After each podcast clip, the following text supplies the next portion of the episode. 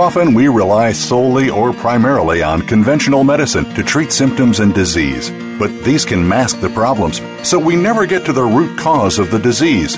There are better choices. Welcome to Generation Regeneration with your host, Sandra Guy Malhotra.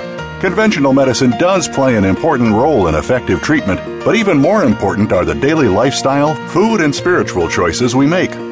Now, here is Sandra Guy Malhotra. Welcome, everyone, to Generation Regeneration Holistic Radio. I'm Sandra Malhotra, your host and publisher of Regenerate Magazine, that you can check out at regeneratemagazine.com. Thank you so much for joining us, whether it's live or on demand. We love you, our listeners. I want to support you and everyone who embrace the notion that although you may be members by birth of the baby boom generation, or Gen X, or Gen Y, you can choose to be members of Generation Regeneration, or Gen R by the daily choices you make to regenerate your body, mind, spirit, lifestyle, and career. And speaking of career, as many of you know, we've added a new feature this year which focuses on career growth. The first show of each month is dedicated to the Abundance Cubed group coaching program for wellness entrepreneurs. My co host today, Noam Kostucki, is a successful business coach, creator of masterpieces, and my collaborator for this program. You can learn more about him at artofamagicallife.com. Welcome back, Noam. It's always fabulous having you here. Hi, Sandra. Our guest today is leadership coach and speaker John P. Morgan. JP's vision is a more connected and loving world, and he helps to create this by challenging leaders to discover a whole worldview and to embody a radically deep personal integrity. This work became his profession in 2009, and he supported numerous leaders to grow their organization by growing themselves. He's been invited to share his ideas on human connection on the TEDx stage and on creating a borderless world at a private event attended by billionaires, to name a few. Previous to his current work, he built a web company serving nonprofits. And to this day, he's engaged in an often obsessive pursuit of knowledge and experience in the art of science of being human. And you can learn more about him at jpmorganjr.com. Welcome to the show, JP. Thank you so much, Sandra. Now, what's fun about today's show is that we have two coaches with us today, and Noam is JP's client. So, we're going to have someone who is a coach and a coachee. So, we're going to get into that fun topic later. But for now, JP, let's talk about your background and what prepared you to become an, insight- an insightful and successful coach. What I learned from working with Noam is that often it's life experience that prepares one to be a successful coach. Was that the case for you? And if so, why is that? Uh, I don't. I don't know if it. If I can even say that it prepared me. Um, I let the people that I'm spending time with kind of decide whether I'm prepared or not to support them. But but but it certainly led me to where I am. Um, I, I did lots of different things. One of them being uh, starting a business from a backpack, traveling the world for many years, and, and this was before it was the hip thing to do, the nomadic lifestyle. And so people were often asking me for support uh, and how, how to do that themselves. And I think through through doing lots of different stuff and having experiences, for some people, I was an example um, of of things that they would want to do, and it kind of organically emerged that I was supporting and mentoring people um, quite long before I even realized it was a profession. So in that way, it did prepare me, sure. Interesting. So, yeah, in, in, the web company that you built that served nonprofits, yes, you traveled mm-hmm. the world and you lived nomadically for three years, as you mentioned. And this three years must have been full of a lot of experiences and adventures. So, oh, yeah. how how important do you think it is for coaches to get out and experience life like this to help guide them? Well, I want to be careful not to put a, a blanket um, label on like what all coaches need to do to be an effective coach. There's lots of different ways of coaching. Um, yeah. You know, if you're so, but my particular way of coaching, which is to bring a wider perspective, to be able to think systemically, to be able to see integral solutions. Um, what I what I personally bring to leadership as a coach, I definitely think travel and experience is, a, is, is an important piece. The more different experiences you have, the more you're you're able to see the world in different ways, and the more you're able to see how you see the world. Um, the more times you go into new experiences, the more you realize the experience you're having is a result of your own expectations and assumptions and the more you develop a, a kind of meta awareness to your own way of seeing. Um, and for me, that the way again the way that I coach, that's a really important aspect of it. So it's for pretty fundamental, I would say. Yeah. So it's interesting how you said it happened organically for you. So it seems as a result of your life experience, this profession took root for you. And so I, I definitely appreciate what you're saying about there's no one size fits all for coaches. Um, yeah, some may have the experience that you had, and others may find their path a little bit different. So in- yeah, interesting. Yeah. So, what would you say were the pivotal experiences that you had during your travels? Or were there several, or were there one that really stick out in your mind? Yeah, there's one that sticks out in my mind. I'll, I'll, i often share it um, because it really connected me to the, the, larger purpose of my work. And it was um, when I was in Cairo, um, we'd met a family uh, lived in the slums, a local family, and uh, they took us out on a, on a rickety sailboat on Easter Sunday my my time I was dating a German girl, my girlfriend there, and uh, she spoke Arabic. I didn't. And we spent the day with them, and um, they did the most they could for us with the little money they had, and it was really beautiful. And we had a dinner at their house in the evening, and and when they brought the food out, we're all sitting around trying to communicate and trying to communicate what it meant to be vegetarian, which didn't really work too well. Um, and one of the young girls, I think she was about 15 or so, was just like staring at me with these big brown eyes, and, uh, and then she said something, and the whole room fell silent, and I didn't know what she said because it was in Arabic uh, my girlfriend kind of was like bug-eyed, and then she, I said, "What did she say?" And she said, um, "Well, she said if he's an American, um, how can he be so nice?" And and then she asked Ooh. her why oh. she said that. And she said, "You know, because Americans are bad people. Our, our teacher told us that." Um, and so, obviously, that kind of woke me up to not only in travel being important for my sake and, and my own growth and development, but it's important for the sake of the world and you know, had I had the opportunity to change her perspective and to give her a reference experience that was counter to uh, an idea that, that isn't serving the world uh, was important to me. And, and, the, and also, really on a, on a more abstract level, it showed me the importance of human connection and how actual, real human connection is, um, is the thing that's going to actually create the most understanding and, and, and peace in the world. And so uh, my work with leaders is, is, is, about their effectiveness and their growth in the organization, but it's also about creating culture in society and in the world uh, that connects people on a really authentic level. So um, that was pivotal for me in, in connecting me to a deeper purpose in my work. Wow. And so you're talking about connection here and your work with business leaders. So do you find that you work with them to just connect more with the people in their organization so that they seem more authentic and caring and can get people to well not get people but instill a sense of loyalty in them. Is that is that part of what you do? I would say it's a it's a, a nice um, bonus outcome. Um, our mm focus is around connection in it in, in all its senses. Connecting with your deepest truth of who you are um, connecting with uh, everybody that you're uh, in a way of service in a way of love and openness um, vulnerability and um, a lot of great things come from that. Loyalty and trust being one of them. Um, you know, you're able to inspire people. You're able to garner people's support around the common vision. Um, all great things. And that stuff is the immediate, like, primary kind of obvious direct result, which is great. But I'm actually most inspired by the indirect result, i.e., who the people in your organization start to be in the world because of who you're being. Kind of like Gandhi, be the change you wish to see yeah. in your organization, and that organization is the change we wish to see in the world. So it's that kind of secondary gain that I'm actually most inspired by. Interesting. Okay, so Noam, if you'd like to join us for a moment, what would you mm-hmm. say your perspective is in terms of life experience versus education in a more traditional setting to prepare people for coaching?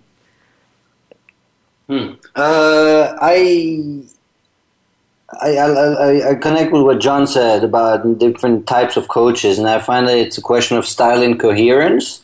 Mm. And so I would almost say the other way around that what's important is to connect the type of coaching you do to the life experience you've had. Oh.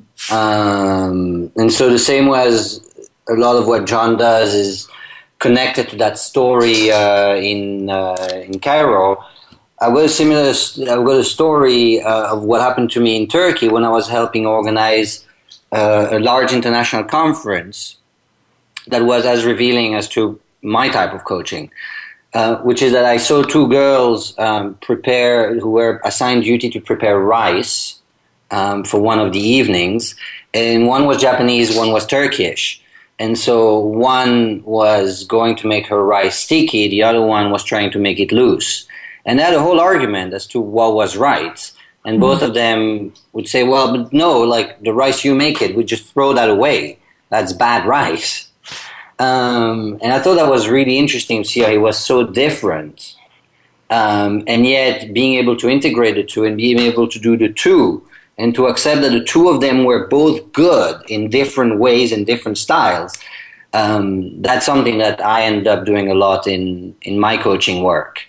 Um, so I think that yeah, our life experiences shape the way we do coaching a lot more than the other way around, maybe. Ah, um, okay. And I'm seeing the same with Parul. Yeah. You know, she set out to do nutrition. She wrote a book. The book became a bestseller. People started reaching to her for um, helping uh, make books more successful, and now she's finding herself being a business coach. right, that's right. Uh, perhaps an unexpected turn of events for her, but again, it's happening very organically. And so it's interesting the points you're making because I'm sure there are as many different types of coaches out there based on their experience as there are who people who could benefit from that experience because everything everybody is coming at things from a different angle. And so thank you both very much for this description. I'm sure this is very valuable for folks who are in the coaching profession or are thinking about it. So, on that note, let's get ready to go to our break. But before, I'd like to give a shout out to our sponsor for today's show. And although we're not discussing food on Gen R Radio today, we do believe that food is medicine and the basis of good health. And cultured dairy is an important part of gut healing and immune health. Learn how to make your own yogurt, kefir, and crème fraîche at home with Monica Corrado's new ebook on culturing dairy, part two of the series on cooking techniques for the gut and psychology syndrome diet.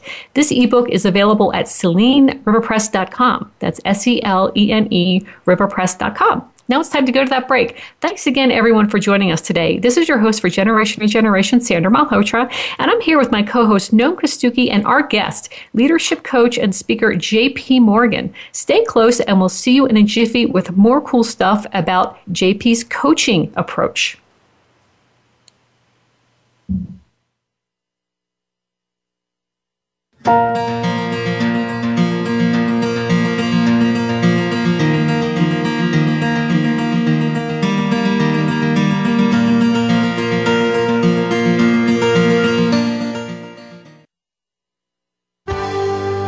Your life, your health, your network. You're listening to Voice America Health and Wellness. GMOs, or genetically modified organisms, are plants or animals that have been genetically engineered with DNA from bacteria, viruses, or other plants and animals. These experimental combinations of genes from different species cannot occur in nature or in traditional crossbreeding. Most developed nations do not consider GMOs to be safe. Right now, over 80% of the corn and soy grown in the U.S. is genetically modified, and we should be able to choose whether we wish to consume these foods or not. Visit nongmoproject.org forward slash learn dash more. Introducing the Abundance Cubed coaching program on Gen R Holistic Radio. Wellness entrepreneurs who integrate the best of modern and holistic approaches will fix our broken food and healthcare systems. So, host Sandra Malhotra and creator of Masterpieces Noam Kostucki are going to empower them to do just that. We will help five entrepreneurs grow and unlearn limiting beliefs during this program. You too can learn alongside them by turning into Gen R Holistic Radio the first Tuesday of each month. Join us for an adventure in expansion. Explore the power of natural healing with Howard Strauss. Join us each week for an informative program that'll help you learn effective healing methods using natural remedies. Howard's guests include top researchers, authors, and experts who will share their views on a variety of natural products and healing methods that really work. Tune in to The Power of Natural Healing with Howard Strauss, Mondays at 11 a.m. Pacific Time, 2 p.m. Eastern Time on the Voice America Health and Wellness Channel. A fresh look at today's health. Voice America Health and Wellness.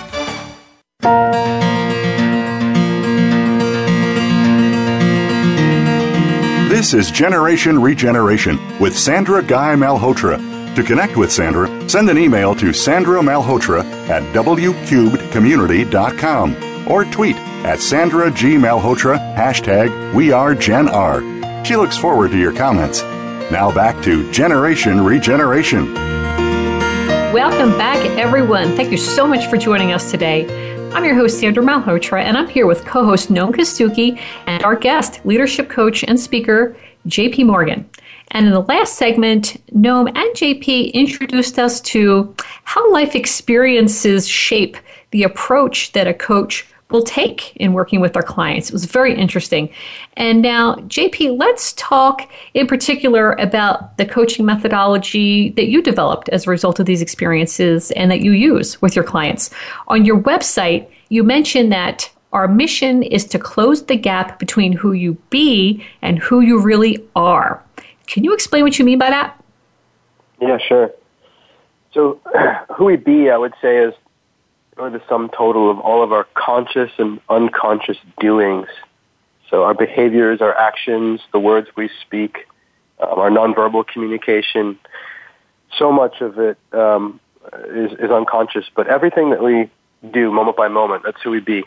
Um, a lot of that is, uh, some of it's conscious, and it's through our conscious intention and our choices and some of it's through habit, through um, through habits that we've had since young, young age. Some of it's through um, fear. Uh, we do it because we're avoiding something or or whatever. Um, and then there's who we are is our our deepest sense of what's most true for us, what we would most love, um, our deepest values, and um, and often there'll be some alignment, and usually there's some alignment between who we be and who we are, but there's also pretty much always some level of misalignment and, and dissonance between those two things. And so that misalignment, that dissonance is what I call the gap. And um, so I'm constantly, and my philosophy is that, my principle is that as we close that gap, as we become more coherent, more aligned uh, in our in our doings, in our being, um, with with our unconscious um, and, and conscious total truth of who we are, and the more powerful we are, the more impactful we are, the more we move people, move the world, and and then the more what we create in the world is a reflection of our true essence. Therefore, it's more fulfilling for us. It's more unique, and and I believe it more serves the world. And so the work is really around looking for where where is that gap in every situation, and in the work that you're doing, in your relationships, in your health, uh, everything. Um, because the more we close it in every area, the more impact you have in every area. Uh, agreed. And you also mentioned on your website that you do this close the gap through something you call alchemy. Why do you call it that? What do you mean by alchemy? Well, it's a ancient metaphor. Um, I think that actually the, the idea of alchemy was shared for many, many thousands, hundreds of years, whatever, for uh, to actually teach philosoph- philosophical principles around um, manifesting and creating. Uh, but in, I also uh, Carl Jung used the term the, the alchemy metaphor a lot. Um, but really, the, just the basics of alchemy are you have kind of three components. You have the containment, the ingredients that go inside the container, and the heat. You put the right ingredients in, and you have a strong enough container that can withstand the, the, the heat and the pressure. Then you add that heat. Then you have transformation. You can turn lead into gold. And so, in that way, with my coaching, um, I create a really strong relationship, really powerful agreements, a really big and serious investment for people. Um, when I'm in a relationship with somebody, it's it's a big deal. It's a part of my life. The photo goes up on my desk, and and they're with me um, for the whatever long time we're working together. Um, and and then there's the ingredients, the topic, the stuff we bring into the conversation, the questions we ask that bring up really you know important discussion, talking about the gap, and the heat. And this is the important part: is the willingness to really challenge people, the willingness to ask confronting questions, uncomfortable questions, um, uncomfortable for me to ask often, um, and that tension, that the awkwardness, the awkwardness, the discomfort mm. of those confronting questions, that heat combined with that containment and those ingredients is, is what I believe creates a transformation. Mm. And so when you mention closing the gap between who you be and who you really are, is a lot of that gap because of fear? Like you mentioned, do you find that that's the one of the major things that keeps yeah. people from being all they can be? Yeah, I think so. Um, it's not always conscious. Most of the time, it's not. Right. But um, typically, it is, and that's the place we're usually working. And there's much more heat when you're talking about those things as well.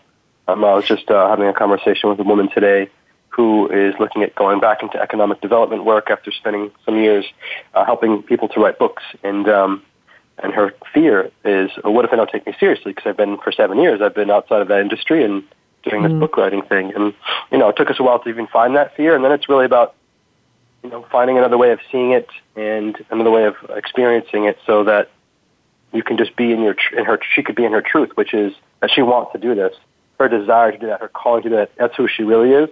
Her fear yeah. and her operating from her fear, or or not not taking action because she's afraid, is who she's being. So as we get her into action, because she can see why she's being that way, um, she starts to become more of who she is. She is more impactful. She's creating uh, from what she loves. Yeah. Okay.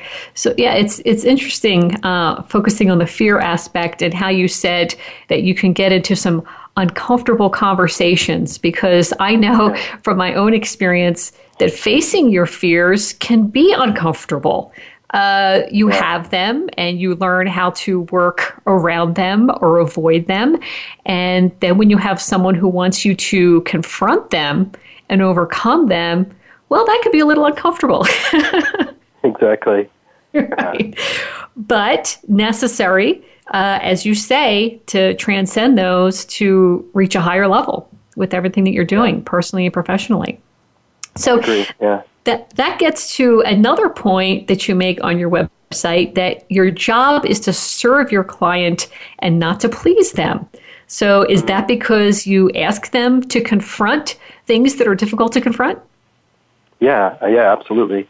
I mean, anybody who's a parent will know that, like, sometimes the thing that's best for your child will really please them. Um, you can see that, and not that you know what's best for somebody, uh, one adult to another as a coach, but but you have an you have an agreement, an explicit agreement I have with my clients that when I see a place to challenge you, to push you, um, and, and my sense is that it will serve you, I'm going to act on that. Ultimately, they're going to decide what the right choice is for them, but they're giving me that permission to do things even if it makes them uncomfortable, to say things even if it makes them uncomfortable, because they know on the other side of that, most often is their opportunity for growth. Um, and hey, uh, it's not easy part of me saying that on my website really is to remind myself that that's my job, that I have to be willing to, to move into that uncomfortable place to serve people. And so, how diff- okay, so that's an interesting point. How difficult is it for you to do that? Because you know you're making someone uncomfortable. You know it's for their for their higher purpose, but you still have to do it. So, do you do you find that it's gotten more comfortable for you to do that, or how's that work for you? Um, it's sometimes it, it depends on what it is. I mean, and yeah. whenever it's uncomfortable, it's my own stuff, right? So every mm-hmm. opportunity to challenge somebody when it's uncomfortable for me is, and I can remember we had this agreement, so I can't really say it's, it's it would be rude or socially awkward because this is why they're here. So yeah. having that agreement helps to give me the courage to do it, um, and reminds me of my responsibility to do it, which is great. Um, but also, it's remembering that anytime I'm uncomfortable, like, what is it that I'm afraid of? What is it that I'm mm. worried? And, and sometimes the, the access point for me is just to share with them my own concern or fear about saying the thing that I'm holding myself from saying. Once that's on the table, like, uh, I want to challenge you at this right now, but at the same time, I'm a little bit concerned. I remember when I was working with Noam that there was, um, we had a particular arrangement of including revenue share as well as the client fee, and there was um, a vision that he had uh, that was to, to create something in Costa Rica, which maybe he's mentioned is uh, his, his project in Costa Rica, um, which would probably take our work in a new direction. And, and it wasn't really so much a fear, but there was something going on inside me, which was if I serve him and support him and bring his vision into the current uh, reality and taking action on it, as I know he's, he's capable of doing, it's going to shift the direction of the coaching, and it's going to probably inadvertently affect the revenue share that I end up getting.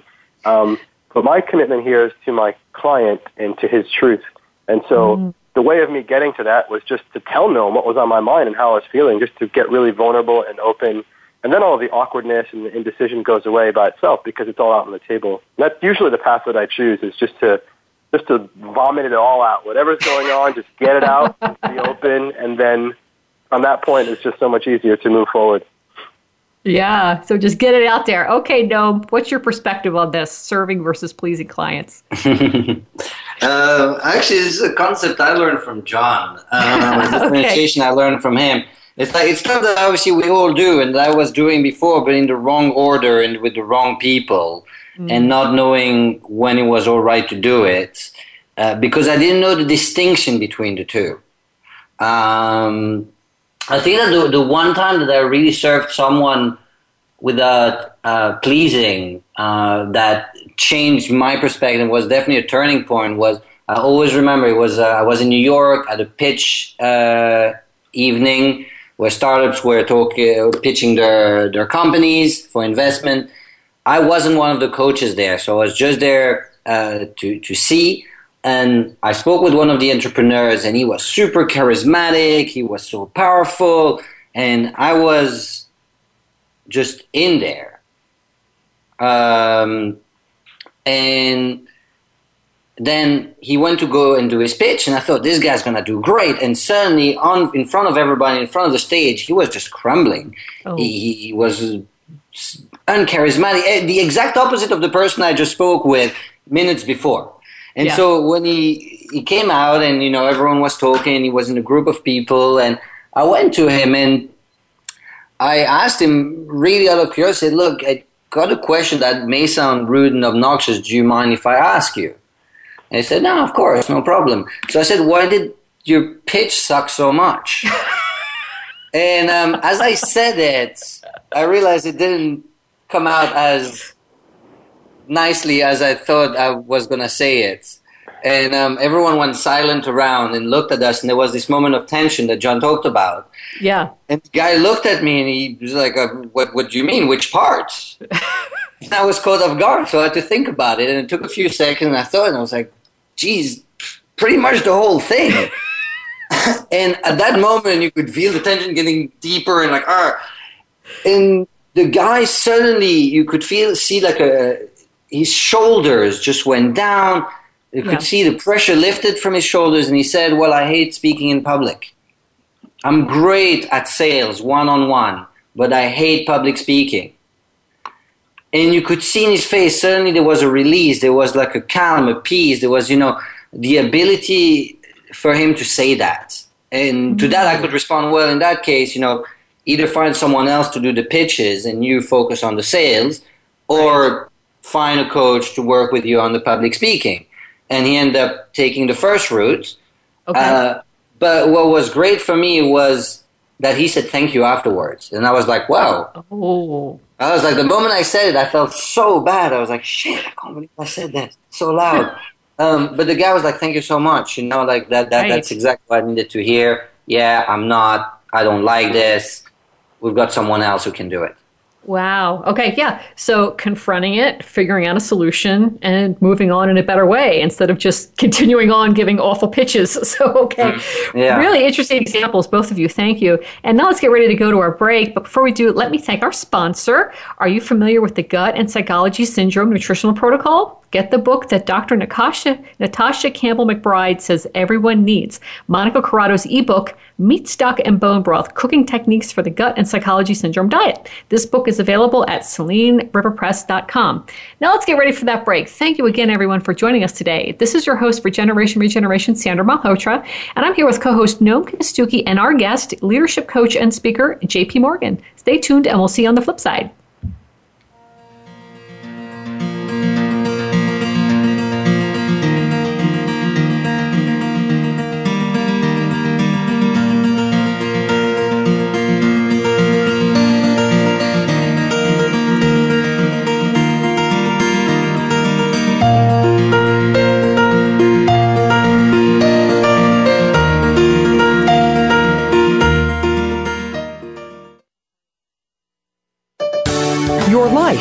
Your health, your network. You're listening to Voice America Health and Wellness. Introducing the Abundance Cubed coaching program on Gen R Holistic Radio. Wellness entrepreneurs who integrate the best of modern and holistic approaches will fix our broken food and healthcare systems. So, host Sandra Malhotra and creator of Masterpieces Noam Kostucki are going to empower them to do just that we will help five entrepreneurs grow and unlearn limiting beliefs during this program. You too can learn alongside them by turning into Gen R Holistic Radio the first Tuesday of each month. Join us for an adventure in expansion. GMOs, or genetically modified organisms, are plants or animals that have been genetically engineered with DNA from bacteria, viruses, or other plants and animals. These experimental combinations of genes from different species cannot occur in nature or in traditional crossbreeding. Most developed nations do not consider GMOs to be safe. Right now, over 80% of the corn and soy grown in the U.S. is genetically modified, and we should be able to choose whether we wish to consume these foods or not. Visit nongmoproject.org forward slash learn dash more. Have you had a chance to check out Voice America's online magazine and blog, Press Pass? If you love our hosts and shows, check out articles that give an even deeper perspective, plus topics about health and fitness, movie reviews, philosophy, business tips and tactics, spirituality, positive thought, current events, and even more about your favorite host. It's just a click away at vapresspass.com. That's vapresspass.com. VA Press Pass by Voice America. All access, all the time helping you make informed decisions for your life. This is Voice America Health and Wellness.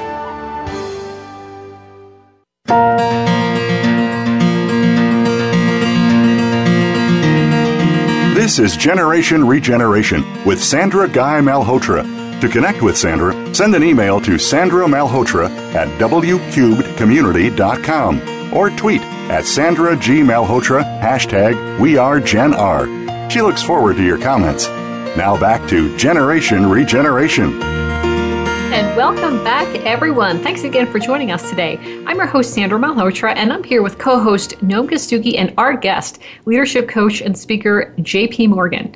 In the last segment, JP explained the methodology he uses to close the gap between who his clients be and who they are, and how quite frequently it could be fear that's in that gap keeping the person from being the best they can be.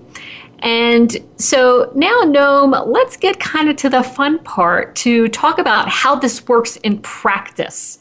So, you are a client of JP's. So, how has this process worked for you, traversing from who you be to who you are? What form did that take? What did you have to work on? Uh, okay, uh, I don't know uh, necessarily how to answer the question, except that there's definitely been a few major changes. Um, yeah. One of them, actually, the very first one was when John told me that he was like, "You're a coach," and I was like, "No, what are you talking about? I'm not a coach. I I also coach people as part of what I do, but that's not what I do." And um, yeah, he insisted on that until eventually clients started to arrive and I was kind of faced with the fact that, damn, people actually want to pay me for coaching. Um, I'm a coach. so that's when I actually really sort of got back to him and said, like, you know what? Actually, you were right. Um, people want me to do this. Um, so what then, was it that uh, kept you? I'm sorry, no. What was it that kept you from accepting that you were a coach? What was it? Was it like doubt in yourself? Uh, um, I guess I just didn't see again, I, my, my view of coaching was the one that probably most people have, which is someone who, uh, you know, I didn't want to be coached by someone who just left a company and just doesn't know anything about life and just says that they they can solve problems and they don't really do anything. All they do is have conversations. They don't actually do stuff. You know, and I was like, how you can't really get paid for that, and how can you justify the value of just chatting with people? I was like, you know, I do that also, and it's a fun part of the work. It's a fun part of the work, but I'm paid for delivering a website. I'm paid for delivering a strategy. I'm paid for actually doing work. And so I kept having that thought that conversations wasn't work and talking with people wasn't work. Ooh. You know? Okay. Uh, I couldn't be paid for that. Mm-hmm.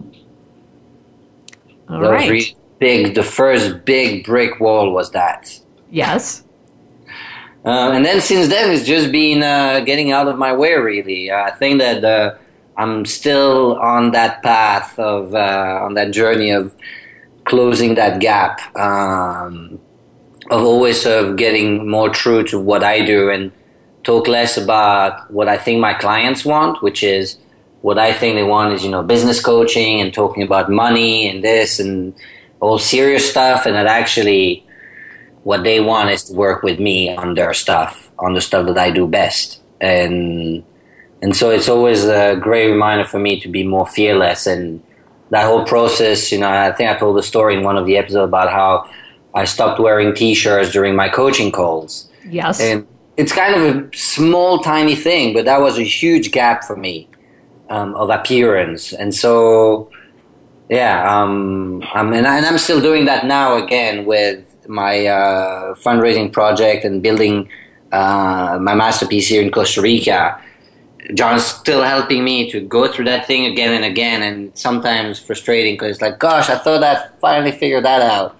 I thought I closed that gap, and then you realize there's still a gap. It's smaller, but it's still there, and now it feels really big because, well, now that's the biggest gap that's left. Um, so yeah. so it's like peeling back layers of an onion. It sounds like. And once you take care of one gap, there may be more gaps smaller or larger, whatever. It's it's it's like we talk about um, with the entrepreneurs and Abundance Cubed. It's a continuous process. Would you agree yeah. with that? Absolutely. Yeah. Okay. So, how has it been for you as a coach receiving coaching? Right? Because you're supposed to be the guy who has answers for others. So, how has it been for you to open yourself up to being coached? Well, at first, uh, it was awkward because of the idea of paying for coaching, which um, is very ironic now that I'm paid to coach. But that was really the awkward thing. I was like, I can get advice from so many people. I've got so many amazing mentors. Um, I've got people who've run huge businesses who I can give a call and they'll speak to me. You know, why why do I need a coach? Um, but once I started working with it, it was amazing. I mean, it completely changed my perspective because suddenly I was like, wait, I'm getting what I wanted. And you know how we often say, you know, people uh, give to others what they want, and that psychologists become psychologists because actually they have problems they want to solve and all of that. Yes. Well, that was definitely the case. Um, and then while being coached, the more I got coached, the more I was like, wait a second, this is this works. And I know I send that to John uh, once in a while, where I send him an email. I'm like, you know what? This whole coaching thing works. And he's like, what are you talking about? I was like, yeah, yeah, you know, it actually works. Like everything you're doing with me actually works. And I know it, but experiencing it is, I find exhilarating because it reminds me of what I do when I'm on the other side. Um, Mm. And that it's amazing when you have a conversation with someone and then the next day or a couple of hours later everything starts changing and and you can see the result of that conversation you know in in real um, so yeah yeah I'm, I'm, I'm loving it you're loving it okay so jp how do you work differently with other coaches as opposed to other clients? Is your approach different? I used to think that it was, but it's becoming less and less. And I used to think that it was in the sense where I bring some mentoring, I would call it, where I'm sharing a little bit more of my experience because um, I do similar work. Um, but the longer I do it, I mean, I've got a group of apprentices that I work with um, from year to year, and the longer I do that, the more it just kind of becomes the same work that I do with my other clients. It's just less and less about the external and more and more about the the internal. Um, and um, you know, we're all we're all human. We're all the same. So, um, yeah, I, I can't say that there's that much of a difference anymore, I, I, except for the fact that I can share stories or share experiences that I've had, and and I'm also also really conscious of not trying to get everybody to coach the way that I coach too. And yes. so the more, the, the better I become at really helping people to be who they are, the less relevant it is that I'm a coach and they're a coach that makes sense. Totally. They're going to yes, do it their unique way. Right. Exactly. Yeah. It's like um, Noam coaches are abundance cube entrepreneurs. He he helps them create their own masterpiece. So basically, what you're helping everyone do, coach or not, is to create their own masterpiece. Yeah. So, yeah. very good point. Very good point. So, what's your situation with being coached? Have you been coached in the past, and do you have a coach now? I have. Okay. I have. I've been coached by many coaches. Um, first coach I ever had was Jairek Robbins. Um, that was like maybe six, seven something years ago now. Um, and Judy May Murphy. Um, both very different types of coaches from um, what I do now, but fantastic at what they do. Um, one of the coaches I've had the most long term was Rich Litvin, uh, who wrote a fantastic book called The Prosperous Coach, along with Steve mm-hmm. Chandler, which I highly recommend. That really greatly informed my whole approach towards my, the business side of my coaching and my attitude towards serving um, instead of pleasing. Um, and I've since switched my focus from more of a business coaching to more personal work and working with a spiritual teacher, um, relationship coach named John Wineland, um, in, here in Santa Monica, California.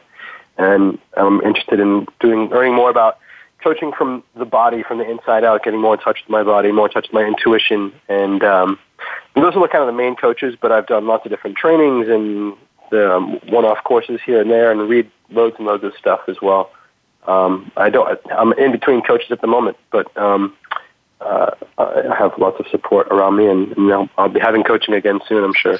Yeah. So, what it sounds like is as you go through different phases of your life, there are different coaches or coaching styles mm. that may serve you. And so, just because you're working with someone for one year or so, or however long, um, you may need to transition. Is that true? Yeah. Yeah, absolutely. Yeah.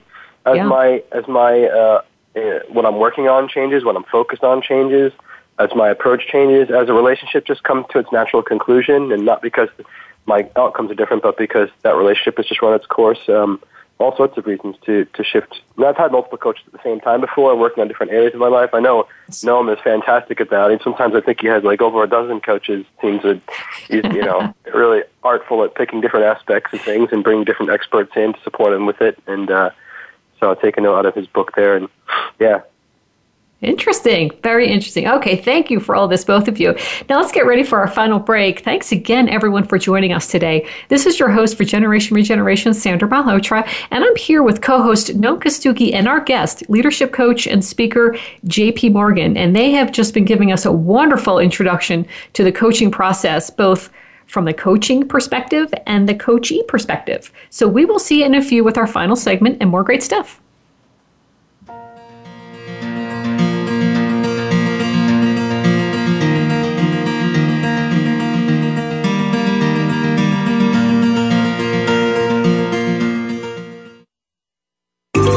Out what's happening on the Voice America Talk Radio Network by keeping up with us on Twitter. You can find us at Voice America TRN.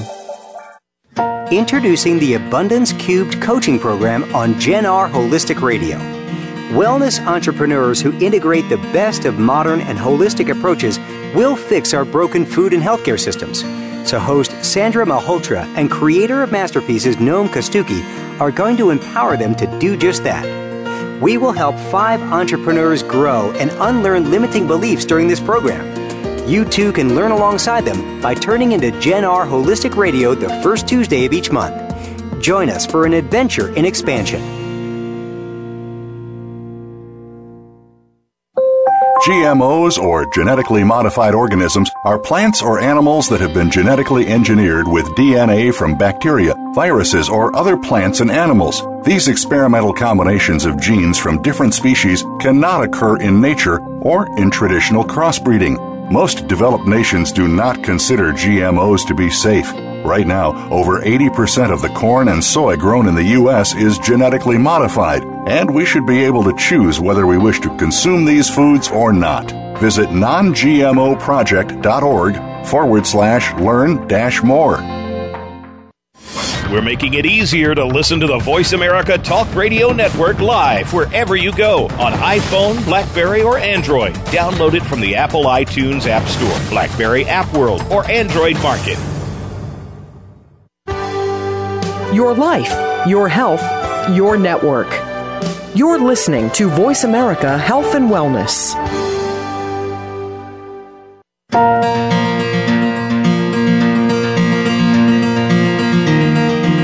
This is Generation Regeneration with Sandra Guy Malhotra.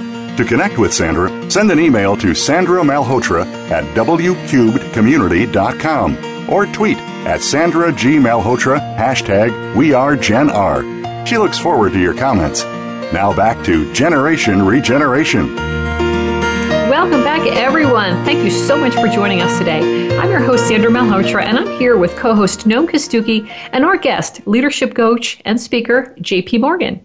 And they've both given us such a wonderful introduction to the field of coaching, and even what it's like being coached, something that sounds extremely valuable no matter what your walk of life is.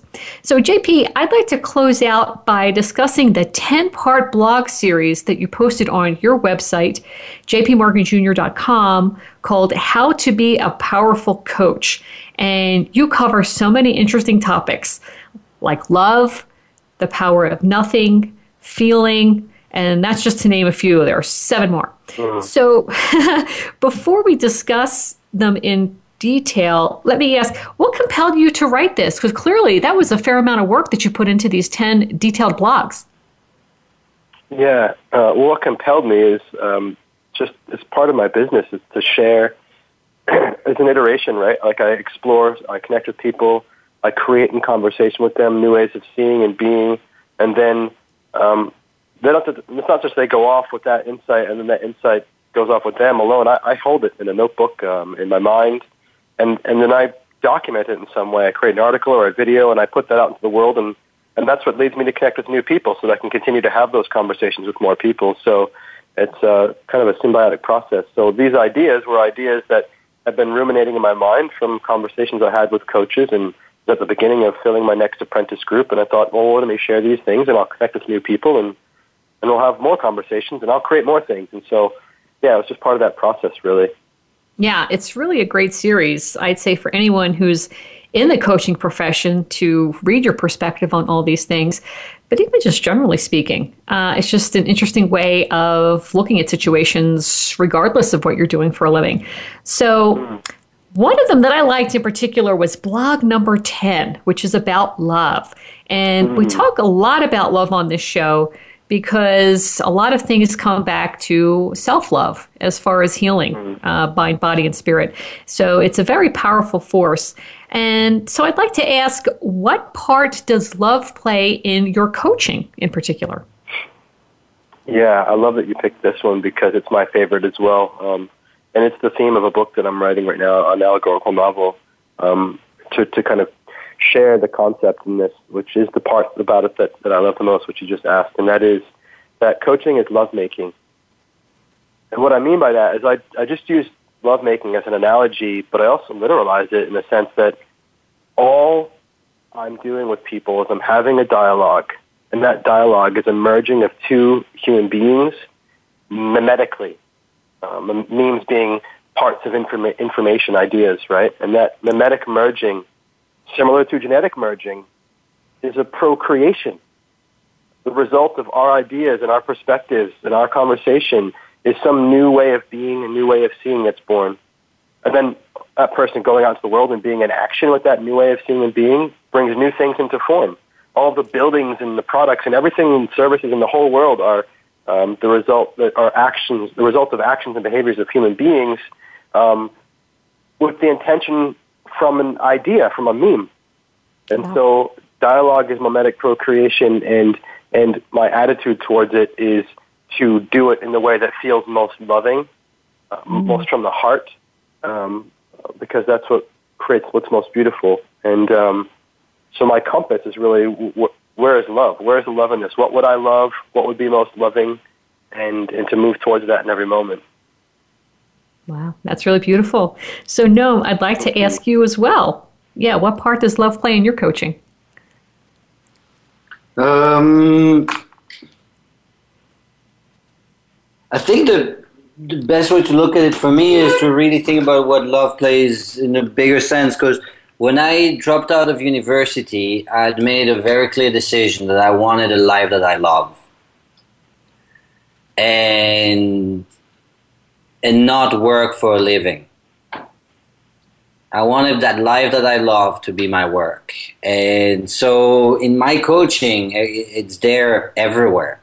Um, I have conversations with people because I love having conversations and seeing people create cool stuff. Um, I, the clients I work with, I all love them. I all love them in one way or another. I love what they do. It gets me excited.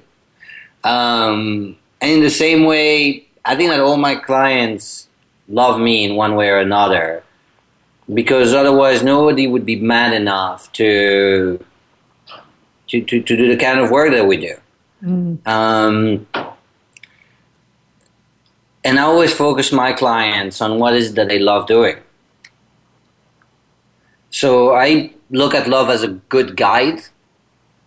I find love to be a great guide and a great signpost. Yeah, that's very interesting because what what I'm kind of hearing here from both of you, especially when it comes to closing the gap, is overcoming some of the I'll just call them lower energy emotions like fear, uh, maybe worry, things like that, and getting to the higher level of things like love, doing what you love, uh, mm. uh, creating more love in the world. And so I think it's really beautiful that both of you approach your work from that perspective as well as coming from a place of love. I would because, put a, a yeah. little twist to this. Go ahead, for, twist away. For, for me, and I don't know, John will say, but uh, I, I, I love fear. Fear is a big part of my work, and destruction also. Um, and that was told to me actually by the guy who became my art coach. Because when he told me that, I was like, "You're insane." Um, there's got nothing to do with that in my life. But the truth is that I love fear because I think that just like love is a great signpost, I think fear is an amazing signpost. And I find that when people start to love their fears, um, that's when it's easiest to overcome them and to grow with them and to actually use them as part of of what we do. And I think that every emotion is exciting if you learn to love them. That's the biggest thing for me, at least in this year, has been learning to really love every emotion um, without discrimination. Ah, okay. John, I'll give you the last word. What do you have to say? Well, I like that perspective. I mean, I always talk about how fear is an important signpost because it shows us that we're acting in self interest. Um, and then it can help us to kind of get out of our own way and, and just serve and connect. Um, but I like what Noam's saying, even on more of a direct level, on just loving the emotion of fear. Uh, it's reminding me of one of my commitments right now with my wife is we have a new baby. We have 11 week old, and so there's a lot of tension and frustration, as you can imagine, in the house. And um, my commitment right now, my focus is on feeling through her anger and frustration when she's short with me because she hasn't slept in like five days. Um, uh, to what it is that she's afraid of, like what is what is her pain um, and the reason I want to do that is because my commitment to her in our marriage is to lead her in her life by following the deep, deepest desires of her heart and soul. And and on the other side of fear is love. And so, but you only get to know that love, and I only get to know her desires if I'm willing to to be with her fear. Um, and when I just get caught up in her anger and I'm not there, I don't have any access to it. But I, I think what Noam's saying will help me in that sense to just learn to fall in love with her fear, which I experience as my own fear, of course, if I can love my fear and frustration when she's frustrated, I can love her fear, and then I'll get to know that, you know, through it to what she really wants and really, really desires, and um, it can create something more beautiful. So, interesting. Yeah, really nice. Very interesting. Well, thank you both so much today. I really enjoyed the conversation and I learned so much. I love that. So I'm sure that other people did too. So thank you so much for your time today. Thank you, Sandra. You're welcome. And thank you everyone for joining us. Next week, we have installment six of our Abundance Cubed group coaching program for wellness entrepreneurs. No, we'll discuss the group coaching section with our five entrepreneurs on the topic of pricing and packaging products and services. This is something every entrepreneur must consider carefully, and there are better ways to go about it to position yourself in the marketplace and increase profits. So, hope you can join us. Thank you again for stopping by today, everyone. Namaste.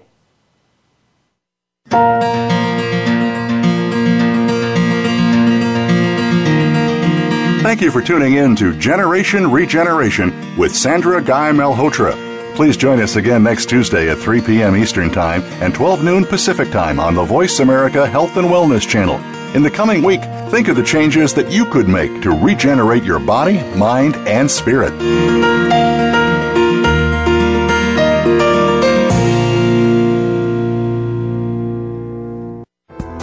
Thanks again for listening to the preceding program brought to you on the Voice America Health and Wellness channel. For more information about our network and to check out additional show hosts and topics of interest, please visit VoiceAmericaHealth.com. The Voice America Talk Radio Network is the worldwide leader in live Internet talk radio visit VoiceAmerica.com. The views and ideas expressed on the preceding program are strictly those of the hosts or guests and do not necessarily reflect the views and ideas held by Voice America Talk Radio Network, its staff, and management.